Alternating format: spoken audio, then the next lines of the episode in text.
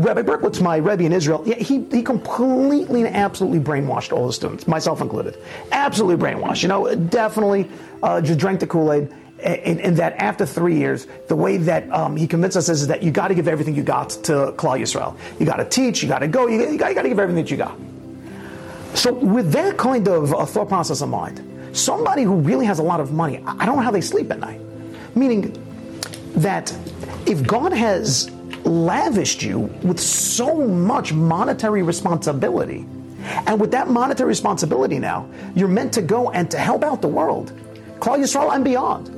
Uh, the, the world at hand. I mean, that's really what that money has come for. Nobody's saying you can't spend it on yourself, enjoy, you know, a big house and a, yes, I'm, I'm, I'm not taking away from that. But there's a certain responsibility, meaning anybody who has a talent, a talent is God's way of saying, I expect you to do something with this. I didn't give it to you just because. I gave it to you because there's something that you can do that not too many other people can do. So you go and you make that happen. So if somebody's given that responsibility, I, you know, you get all these emails all the time of, of, of, really such sad, sad things of what people are going through. And that money can make so much of a difference for them that I know that in my responsibility, I'll give what I can, but I know that that's not because God didn't, you know, down with all. You know, I'm not, I'm not one of those cool rabbis that are also a lawyer and, and, and like make millions out. You know, I'm, I'm not that cool. I'm just, I'm not sorry.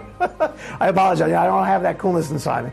You know, and and I know a lot of people will go and say that um, rabbis, you know, I they, they, you know, oh, rabbi, yeah, you think you know, right? You think you know what it is, or all rabbis say, yeah, you have to give away your money, right? You have to be nice to people, yeah. I don't know why I'm doing an English accent, but I, that complaint comes into my brain in that accent, and it's like, if you had the money, yeah, I'll guarantee you, you'd be Scrooge McDuck, right? You want to give a dime away to anybody, which could be, I, I, I get that, but at the same time, there are people out there who have that ability that they are able to manage it. It's a test, it's a challenge. It's not easy. It's something a person really has to overcome.